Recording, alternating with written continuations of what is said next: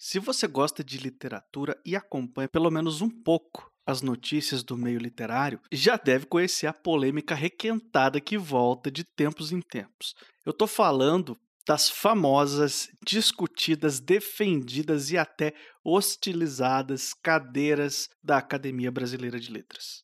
Para quem não sabe, funciona mais ou menos assim. Quando falece um membro da ABL, a cadeira fica vaga até que os demais membros façam uma votação para decidir quem vai assumir o lugar vazio. E justamente por causa das vagas só ficarem disponíveis quando alguém morre, é imprevisível dizer quando que vai ter uma nova eleição. Mas sempre que ela acontece, costuma causar um burburinho no meio literário, às vezes até chama a atenção da grande mídia por causa de toda a aura ao redor da ABL.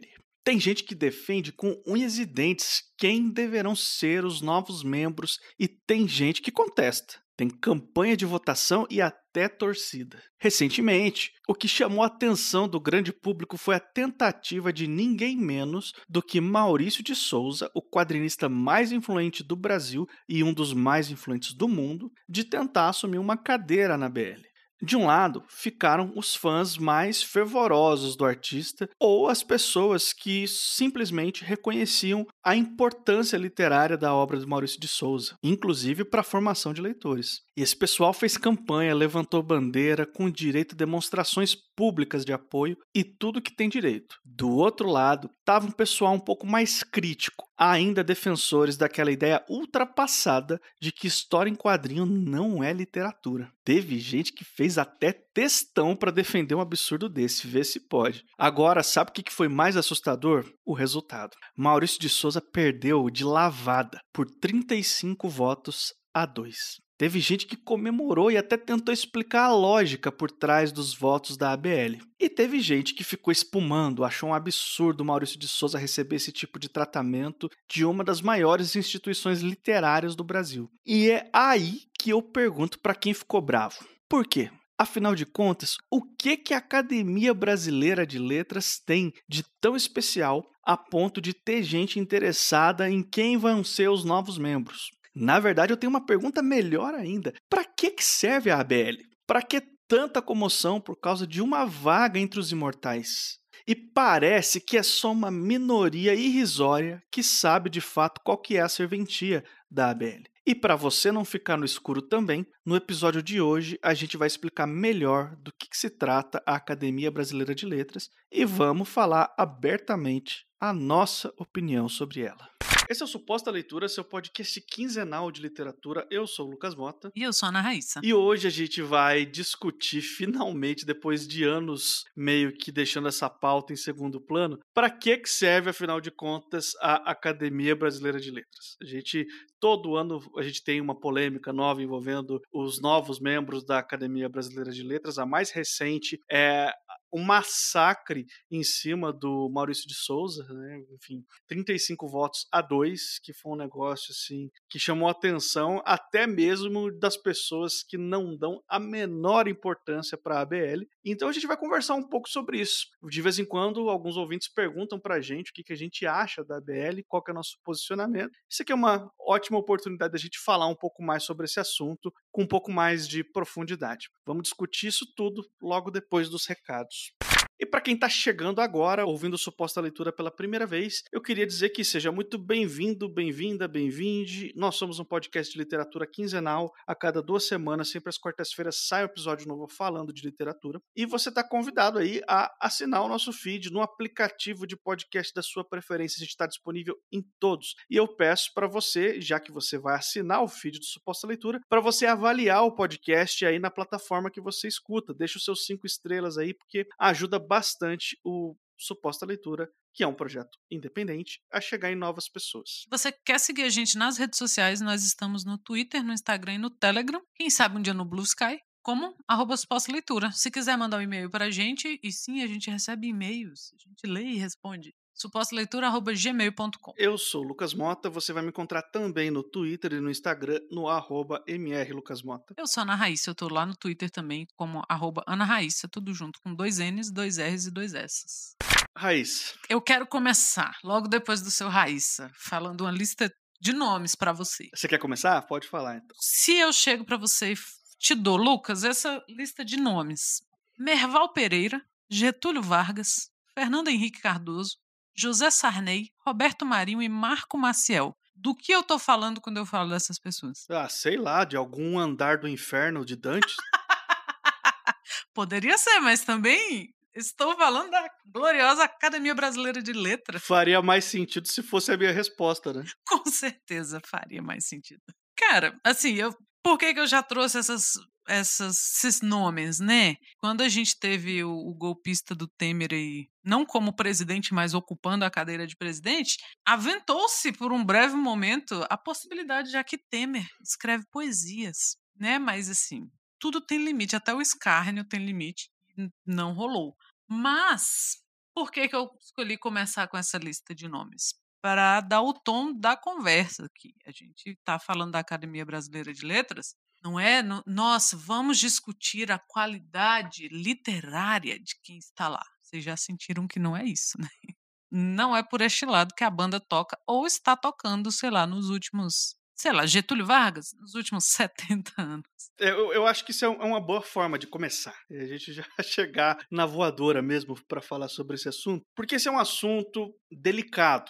Porque existe uma aura quase que mágica, quase que sobrenatural em volta da Academia Brasileira de Letras, a ABL. E a gente precisa desconstruir um pouco essa imagem. Aí, né? Uma das primeiras coisas que as pessoas citam quando vai falar da Academia Brasileira de Letras, porque o Machado de Assis foi o fundador. Para começar, tá errado. O Machado de Assis não fundou a ABL, ok? Foi um outro grupo de escritores intelectuais que precisavam de um nome acima de qualquer suspeita dentro da literatura para trazer credibilidade para aquela instituição nova que eles estavam tentando criar. Então eles convidaram o Machado para que fosse o primeiro presidente da Academia Brasileira de Letras. E o Machado, ele tinha um histórico de já se envolver em associações de escritores, artistas, intelectuais em prol da arte. Ele tinha muito essa vontade de fazer algo mais pela literatura brasileira, além, é claro, de ser o maior escritor de todos os tempos, além de escrever pra caramba em absolutamente todos os gêneros que ele escreveu, ele ainda queria colaborar um pouquinho mais. Então, ele participou de algumas associações, assim,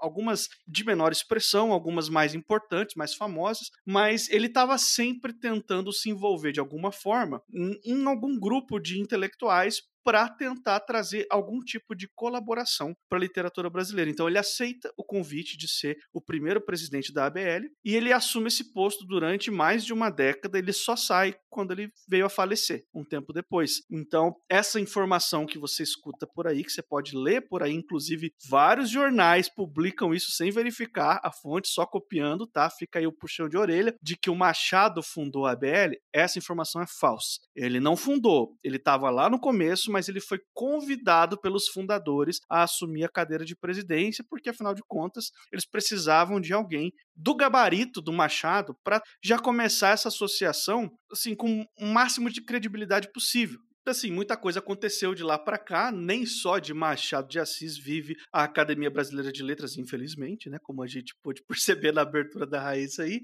mas eu tenho duas perguntas para você, Raíssa. O que é a ABL, afinal de contas?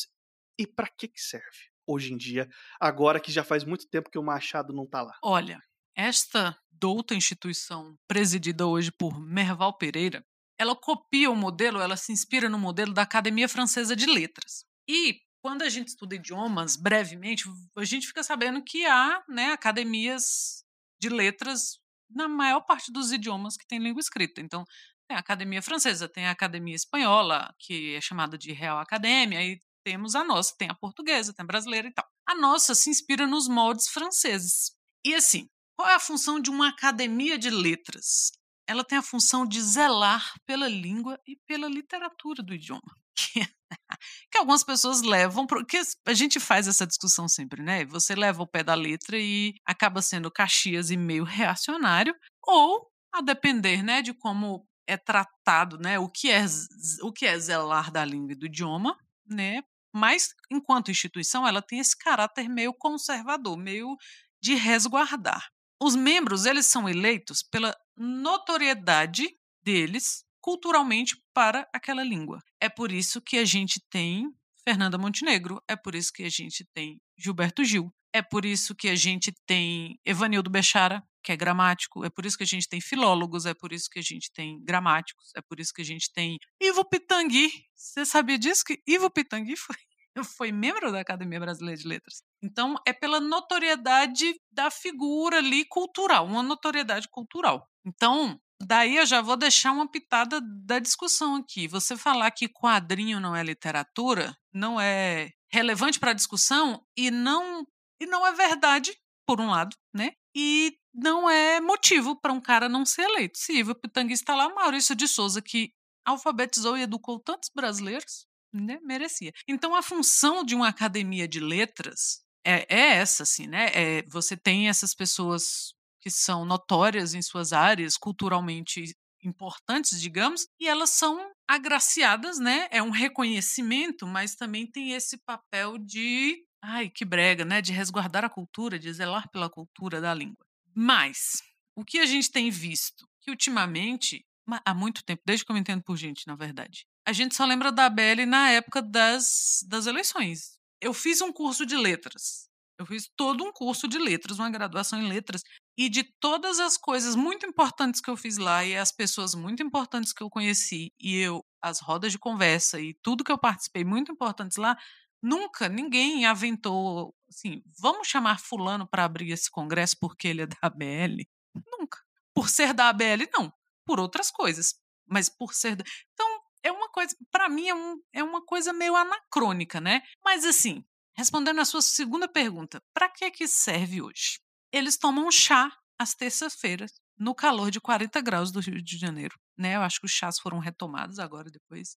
E tem uma reunião às quintas-feiras, pela qual eles ganham R$800. Eles ganham um valor simbólico mensal de R$3.000. E assim, não espumem, esse dinheiro é uma instituição, a ABL, não é dinheiro público. Então, eles recebem uma grana, R$3.000 por mês por ser, né? Que sim, né? Para o escritor, todo dinheiro é vantagem. E tem esses encontros semanais e eles vão recebendo cachês, né? Então, você tem uma reunião mensal, que é importante, você tem um chazinho da terça-feira, no calor do Rio de Janeiro. Eu espero que não tenha aqui com aquela roupa de grilo. Eu lembro que o Carlos Heitor Coni, quando foi eleito para a Academia Brasileira de Letras, ele falou que achava aquela roupa péssima, que ele se sentia um grilo dentro daquela roupa. E até hoje, para mim, é uma roupa de grilo, né? Tem esses eventos que eles participam, pelos quais eles recebem. Então, teoricamente, eles são figuras notórias que participam de eventos, assim. Não acho que isso tenha muito apelo cultural, por exemplo, de todas as bienais, as exposições, tudo que eu já participei relativo à literatura, nunca teve uma mesa com fulanão muito importante da ABL. Mas o chá da terça está garantido. Por um lado, eu fiquei muito feliz pelo Gilberto Gil e pela Fernanda Montenegro por trazerem, né, isso. Sair um pouquinho ali da gramática, da linguística, da literatura. Por outro lado, não é muito defensável. Então, assim, é um cargo que o cara pode... Assim, é imortal nesse sentido. Ele vai ser sempre... Ele não é um ex-membro, né? O Machado de Assis para sempre será considerado membro da Academia Brasileira de Letras. E assim, então é para sempre. Então, do momento que você foi eleito. Era o Guimarães Rosa, Lucas, que dizia que tinha medo de ser eleito para a Academia Brasileira de Letras porque ele sabia que ia morrer? Sim, ele mesmo. E aí morreu. Morreu, acho que coisa de 3 dias depois dele fazer o discurso de aceitação dele. Mas ele levou um tempo para aceitar, não foi? Por causa disso. Tipo, alguns anos. Foi. E o Barbosa Lima Sobrinho ficou 63 anos, né, na cadeira. Então... É o tempo que você viver a partir dali. Então, a gente já teve também a Raquel de Queiroz, a gente já teve a Afrânio Coutinho e tal. E o que tem mais também? Que aí não são imortais, mas são chamados sócios correspondentes da Academia Brasileira de Letras. Eles são pessoas notórias culturalmente no seu país, principalmente ligada à literatura e tal, que são meio membros honorários, assim, eles são correspondentes, sócios correspondentes da ABL. E dentre os mais conhecidos para nós estão o Mia Couto, Mário Vargas Llosa, essa de Queiroz também, e o Otávio Paz, que é mexicano, é um prêmio Nobel mexicano e tal. Então, além deles, dos imortais, nós temos esses sócios. E assim, para o frescor da literatura, não significa muito, né? Então, tem esse caráter meio conservador. Profissionalmente, eu tenho um contato diário com a ABL, que é o quê? Vocabulário Ortográfico da Língua Portuguesa. E aí eu vou fazer um adendo antes de você vir com as próximas perguntas. O que é língua? Qual a diferença da língua para o dialeto? Como diz todo mundo que já fez um curso de letras, já ouviu isso. A língua é o dialeto que tem marinha, exército e aeronáutica. É o país constituído, um país constituído. Aquilo é a língua. Todas as variantes ou outras coisas que não tem, né, um país para chamar de seu, assim, grosso modo, são considerados dialetos ou variações. Então, língua é lei. Ah, por que que eu tenho que usar um novo acordo ortográfico? Porque é lei. E se você tem menos de 30 anos, menos de 35, não é novo acordo ortográfico, é só acordo ortográfico, já está aí tem muito tempo. Então, assim, por que que eu tenho que usar o hífen ou é com Z ou com S, é com CH ou é com X? Porque é lei, basicamente. É isso, né? É lei. Então, eu não posso inventar um português escrito muito loucamente e querer usar no Correio Brasiliense aqui em Brasília, porque não pode. Alguém vai ser preso? Vai ser... Não. Por mais que o Aldo Rebelo queira, ninguém vai ser preso por não usar a língua do jeito que tá. Mas, falando conservadoramente, língua é lei. Escrita é lei. Então, eu tenho esse vocabulário ortográfico da língua portuguesa que ele, atualizado com mais frequência, eu diria, que os dicionários, e que ele é meio balizado, meio não, ele é balizado pela Academia Brasileira de Letras. Então, ele costumava ser um catatal de 1.000 e tantas páginas, então, se eu queria saber se pré-concebido tem hífen ou não, eu tinha que ir lá procurar. E hoje em dia, você acha no site da Academia Brasileira de Letras. Para quem trabalha com língua, é muito interessante. E assim, ele não te dá significado, ele te dá a escrita da língua. Então, para-choque tem hífen, choque é com X, você vai achar isso lá. Então, é um material de consulta que é muito importante para quem trabalha com língua. Eles têm todo um trabalho de tirar dúvidas. Se você tem uma dúvida sobre uma regra gramatical ou qualquer outra coisa, você pode escrever para a ABL que eles vão responder. Agora, é assim, é o Gilberto Gil que vai me responder? É o Merval Pereira? Não. Eles têm um grupo de pesquisadores que trabalham com eles. Então, dá esse verniz de autoridade para a língua escrita para quem precisa desse verniz, sabe? Ah, um professor achou uma inconsistência numa gramática ou qualquer outra pessoa e, pô, eu achei essa inconsistência aqui, Bechara, help, Pasquale devia estar lá. E aí eles vão responder. E essas inconsistências acontecem. Então, eles têm esse trabalho acadêmico que é um trabalho interessante enquanto instituição. Então, eles dão esse verniz de verdade ou de... Eles atestam. Não, ó, eu tenho 3 usos para esse hífen nesse caso, mas eu vou preferir o da Academia Brasileira de Letras. Então, quiserem, academia.org.br/vocabulário, sei lá, alguma coisa, busca no vocabulário. Eu tenho salvo já no meu navegador. E este é o máximo de contato que eu tenho com a ABL, assim, é um contato acadêmico. Não é um contato, né, de assim, nossa, olha, o Bechara está muito preocupado. Não, o Bechara tem muito mais coisa para fazer.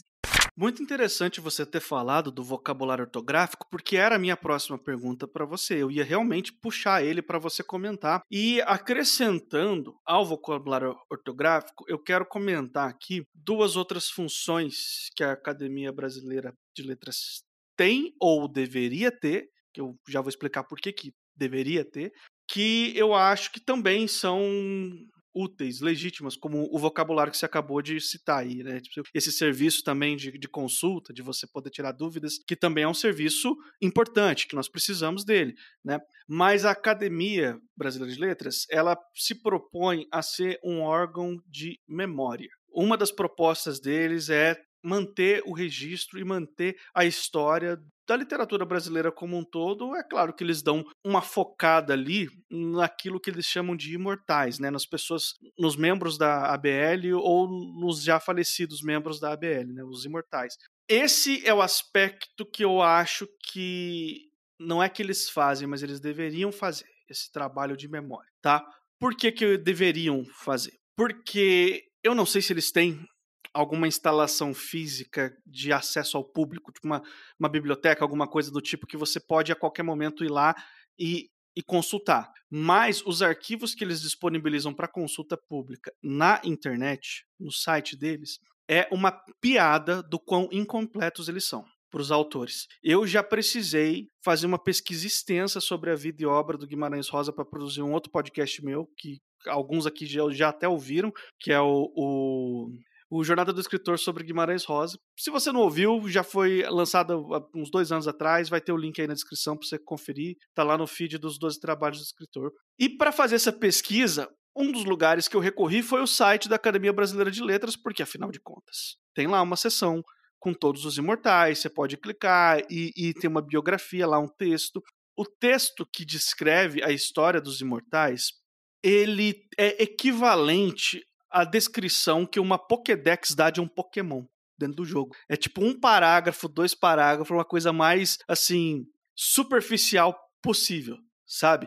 Frustrante é uma palavra que só começa a descrever a sensação que eu tive quando eu fui lá, beleza, Guimarães Rosa, imortal da academia, cliquei no nome dele e a página que abriu sequer tinha listado todas as obras que ele publicou na vida. Tava lá o Grande Sertão e o Sagarana, só, os mais famosos.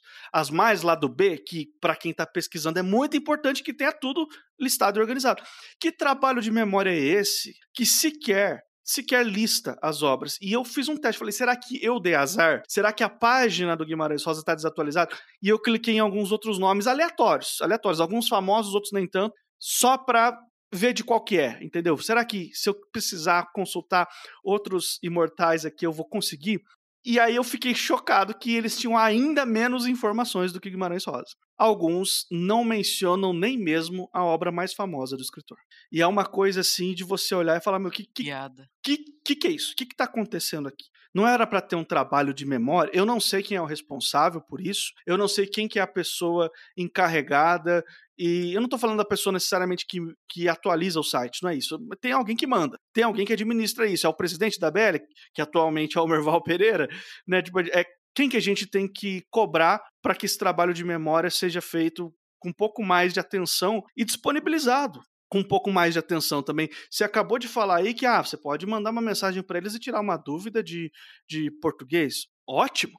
Eu queria poder entrar no site e ter uma biografia bem completa. E não precisa ser um livro de 300 páginas de cada autor. Não é isso que eu estou pedindo, não. Mas eu queria alguma coisa assim mais completa, mais robusta, para eu poder conhecer os imortais e as obras deles. Um histórico de publicação. Essa aqui, todas as obras que ele publicou em vida. E essa aqui são as obras póstumas e pronto. Saiu pelas editoras X, X e Y. Ótimo, já estava bom, entendeu? Um breve histórico de vida, um breve histórico profissional como escritor e uma lista de obras assim com as datas de publicação, as editoras pelas quais saíram, as edições, as republicações, as novas edições, tudo. Eu acho que isso é o mínimo, entendeu? Eu acho que uma instituição como a ABL tem plenas condições de manter esse tipo de informação no ar. Corta para Machado de Assis. Ok, Machado de Assis, eu espero que, pelo menos ele, eu tenha um pouco mais de informação na página dele. E o Machado de Assis é um caso à parte porque a ABL tem um site próprio para o Machado. Não é uma página dentro do site da ABL. Ele redireciona para um site externo, que é mantido pela ABL, que a proposta do site é que ele seja uma biografia super completa com fontes e citações. É como se fosse assim, uma Wikipédia com esteroides e com um pouco de curadoria, sabe? Eu entrei lá e o meu navegador identificou esse site como um site perigoso, assim, aquele site, você tem certeza que você vai entrar? Pode ser que tenha vírus aqui. Não. Sério? Eu juro pra você. Eu juro pra você. E, assim, de verdade. Todo mundo da ABL, ou até quem vai citar a ABL, enche a boca pra citar o Machado de Assis quando vai falar da ABL. Pelo menos ele, eu esperava um pouco mais de cuidado, entendeu? E aí, enfim, o site tá lá, meu Deus, tem as informações, mas não é um site muito funcional, não é muito fácil de navegar, entendeu? É aquele site meio esquisito que parece ter sido feito, tipo, 20 anos atrás, sabe? É uma coisa meio, assim, pré-histórica em termos de internet, assim, né? E aí eu fico pensando, poxa, eles poderiam ter, entendeu? Eu não tô pedindo para fazer um super aplicativo de celular moderno, assim, né? Todo com as informações fácil ali. Até poderia também, né? Seria legal. Mas um site, por mais antiquado que seja, um site responsivo, um site intuitivo, seguro para você navegar, que o seu navegador não fique com medo de acessar, de pegar vírus, entendeu? Ou qualquer coisa do tipo. Então, essa proposta de ser uma memória, de você ter essa parte histórica da literatura brasileira, é um lado da ABL que eu acho que está deixando bastante a desejar. é uma proposta que, se tivesse assim, sendo feita de uma maneira legal, eu acho até que eu daria um pouco mais de crédito para a BL. Eu acho até que eu falaria, não, beleza, eu perdoo o chazinho das 4 da tarde com roupa, aquela toga esquisita que eles usam lá, que tem fios de ouro e sei lá o quê. Eu perdoo até isso, entendeu? Eu perdoo até o ridículo que é esse negócio todo aí, se tivesse um trabalho de resgate histórico impecável e de acesso público. Qualquer um pode entrar no site, tá aqui os arquivos, você pode consultar a hora que você quiser. Eu perdoaria um pouco mais a ABL, eu acho que eu até respeitaria um pouco mais a ABL se fosse o caso. Agora, eu sou obrigado a citar uma outra função, um outro lado da ABL que tem a sua importância também, que são os prêmios que a ABL organiza, que são os prêmios literários, eles premiam romance, contos e outras categorias. Não me lembro de cabeça se são prêmios anuais ou bienais, assim, a cada 2 anos, mas são prêmios importantes, inclusive alguns autores muito famosos já ganharam esses prêmios. Por exemplo, no começo de carreira, antes de se profissionalizar e de ficar conhecido no Brasil inteiro, um dos primeiros livros de contos do Guimarães Rosa ganhou um prêmio da Academia Brasileira de Letras, ou foi um livro de poesia. Acho que foi poesia, na verdade. Então, assim, é legal ter esse incentivo. A gente já discutiu aqui várias vezes no Suposta Leitura o quanto que os prêmios literários são importantes.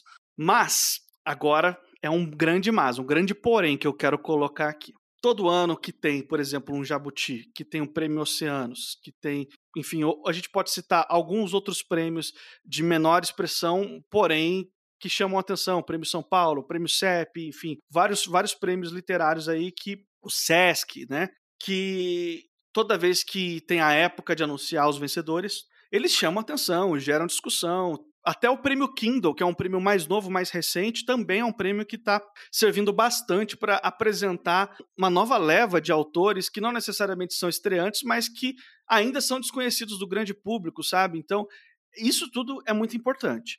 Quantas vezes você se lembra de, nos jornais que você acompanha, nos veículos de comunicação, podcast, qualquer lugar que cubra literatura que você acompanha, quantas vezes, nos últimos 5 anos, você lembra de ver uma movimentação em volta de qualquer prêmio da ABL? Eu acho que, por si só, né, você mesmo aí que está ouvindo a gente agora, você pode responder minha pergunta com a sua própria falta de resposta, entendeu? Eu acho pouco provável, a não ser que você tenha uma pessoa que seja muito rato de prêmio, que gosta de acompanhar todos e tal, mas o grande público não é um prêmio que costuma entrar no radar das pessoas, sabe? Poderia ter um pouco mais de prestígio, poderia ser um pouco mais influente, sim, mas não é um prêmio que costuma sequer aparecer na capa de um livro vencedor, entendeu? Quando um livro ganha, não... Quantas vezes você foi na livraria e estava lá na capa, esse livro aqui foi finalista do Prêmio Oceanos? Isso tem. A gente finalista, não é nem vencedor, finalista. Quantas vezes você viu esse aqui ganhou o prêmio de melhor romance da ABL, da Academia Brasileira de Letras? Que eu acho até que o prêmio de romance se chama Machado de Assis, que é um nome forte, assim. Mas nem o nome do Machado está sendo suficiente para trazer essa relevância para os prêmios da ABL, né? Assim, não estou desmerecendo, né, as pessoas que ganham esses prêmios. Eu também sou escritor, eu sei o quanto que é importante isso para a carreira. Não é isso que está sendo discutido aqui. O que eu estou discutindo, o que eu estou falando, o meu ponto é essa parte de premiação da ABL. Talvez, algum dia, no passado, já tenha tido um pouco mais de relevância. Hoje em dia, ela é um negócio esquecido. A gente só lembra da ABL quando tem votação para ver quem que vai ser o novo imortal da Academia Brasileira de Letras. E aí ele tem que botar aquele terninho. Eu fiz uma pesquisa aqui, Raíssa, eu descobri que o terninho dos imortais é pago pelo estado da pessoa que vai entrar na ABL. Por exemplo, se vai entrar uma pessoa do estado de São Paulo, o governo do estado de São Paulo, geralmente o praxe é ele que vai lá e banca, né? Então Curitiba ia ter que pagar para você ir. Paraná, é para ver.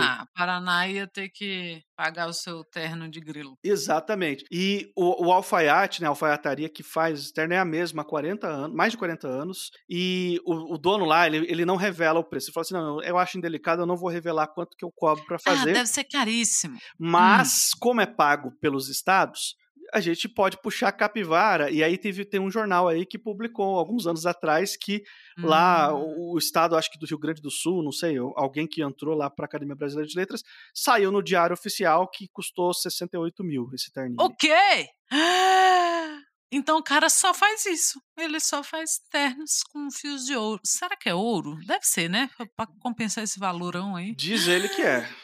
Por que eu tô trazendo essa questão do terno aqui? Que eu tô sendo chato com o terno porque ele é horroroso e caro. Porque não basta ser rico, você tem que ter mau gosto. Essa é uma das frases que eu mais repito na minha vida, sempre que eu vejo um rico fazendo coisa de rico, entendeu? Gastando dinheiro de um jeito idiota, assim. Então, assim, não basta ser rico, tem que ter mau gosto, sabe? Mas não é por isso, eu não tô fazendo birra por causa disso. Eu acho que esse negócio do chá, esse negócio das votações acirradas, e teve um cara aí que fez um puta de um discurso de que por que o Maurício de Sousa não deveria ser considerado, porque quadrinho não é literatura, esse tipo de babaquice aí que... E o livro desse cara, era de marketing hoteleiro. É. Ele achava que valia mais do que o manacão de férias. Tá brincando comigo, né? Tá tirando com a minha cara. Mas... Por que eu tô trazendo isso? Porque toda essa pompa, todo esse negócio, toda essa aura em volta, os nomes, eu acho que a BL é muito mais sobre política do que sobre literatura quando se trata de eleger os seus novos membros. Tem muito pouco a ver com literatura. Ou nada a ver com literatura. Inclusive com política institucional, né? Pelos nomes que eu trouxe aqui. Ah, claro. Assim, não é só politicagem. Quando a Conceição Evaristo concorreu há alguns anos, ela colocou sua candidatura nesse sentido de questionar. Porque eu não sei se era o Daniel Munduruku ou se era o Davi Copenau, tinha concorrido antes e também, assim, tipo, 0 votos, uma coisa assim, meio esnobado.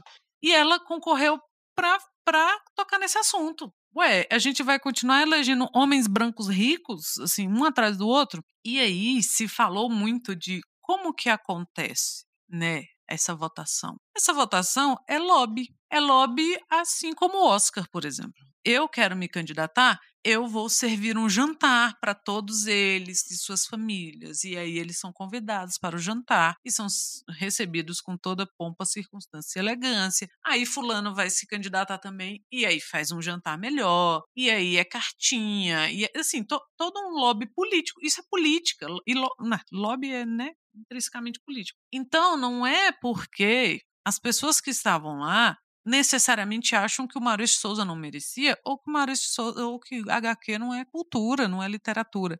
Não é isso, sabe? Qual a chance de ser... Ah, não, eu acho que este ano o fulano e o Afrânio Coutinho estão pau a pau. Tanto é que essas votações não são votações acirradas, são votações como você falou, é 35-2. Eu já vi votação... que eu não lembro quem era, mas eu fiquei muito espantada do fato do cara ter levado 38 votos a 0. Então, assim, todo mundo votou na mesma pessoa. Então é meio uma cartinha marcada ali, não sei se foi da época da Conceição isso. Então é o que você está falando, é político e chega às raias da política institucional, assim, FHC. Para concluir o raciocínio, é isso aí, eu quero tem uma pergunta final aqui, que quando a gente decidiu que a gente ia gravar esse tema, eu passei uns dias pensando nesse assunto, e eu tenho uma pergunta para te fazer, uma pergunta que eu não tenho a resposta. Eu não sei se tem como chegar numa resposta, mas eu queria fazer essa pergunta mesmo assim para você e para os ouvintes. Diante de toda essa aura, de toda essa pompa da Academia Brasileira de Letras, eu percebo que, como instituição, ela colabora muito para a elitização da literatura no Brasil. E nesse sentido, eu não sei se tem uma forma de se medir, mas nesse sentido, será que a ABL não faz mais mal do que bem para a literatura? Porque a elitização ela não ajuda em nada a nossa literatura, é um atraso, na verdade, é um retrocesso completo. Você cercar a literatura com um muro super alto e ninguém pode entrar, só o clubinho que está ali dentro, tomando chá com 40 graus do Rio de Janeiro, entendeu? E aí eu fico com essa reflexão. Não sei se você teria uma resposta para isso. Será que a ABL, hoje em dia, não estou falando do histórico lá envolvendo o Machado, nada disso. Estou falando hoje em dia. Será que ela não está fazendo mais mal do que bem para a nossa literatura? Olha, não tenho uma resposta, mas tendo a ficar reflexiva.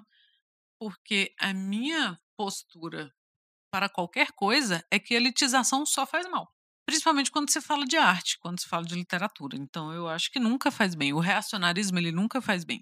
E tem uma diferença entre o que você falou, que é de guardar a memória, de fazer um trabalho, sabe, de você ser referência ali sobre a biografia e a bibliografia de escritores e da memória da língua portuguesa e tal, e um trabalho de elitização dessa língua.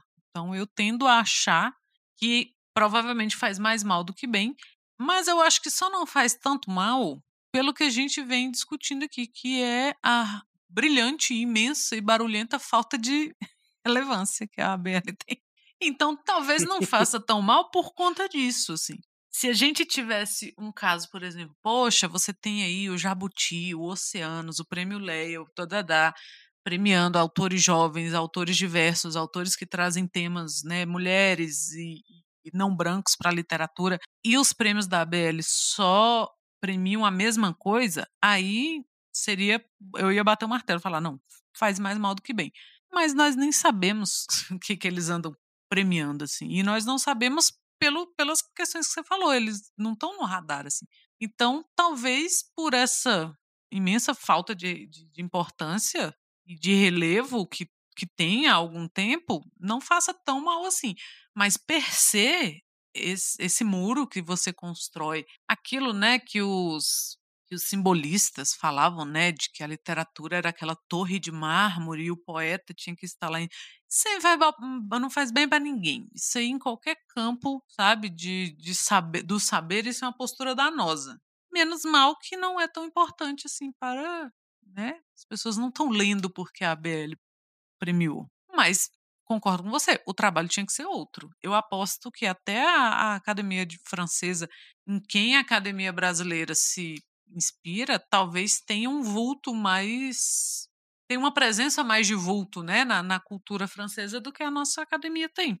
Tanto que, sim, você pode fazer 1000 piadas, né, com a roupa, com o chá, com tá, porque é uma coisa meio sem relevância. Eu ia dizer o que é uma pena, mas não sei se é uma pena, tão pena assim. Eu sinto falta, por exemplo, quando a gente quer ler literatura em língua espanhola, e você quer uma boa edição, eu quero investir numa boa edição, ou eu quero investir o meu tempo ou o meu dinheiro numa boa edição do Neruda, numa boa edição do Dom Quixote, o que eu faço? Eu, em língua estrangeira, né? Em língua espanhola, eu procuro as edições da Real Academia, porque são as edições que passaram pela curadoria da Academia Espanhola, que tem boas notas de rodapé, que tem bons paratextos, que é uma edição mais cuidada, é uma edição toda pomposinha, capa dura, fitilho, bababá. Que é, porra, é um trabalho de curadoria que é isso aqui, eu quero, é essa antologia do Neruda, é essa. É essa que eu quero, é a da Real Academia.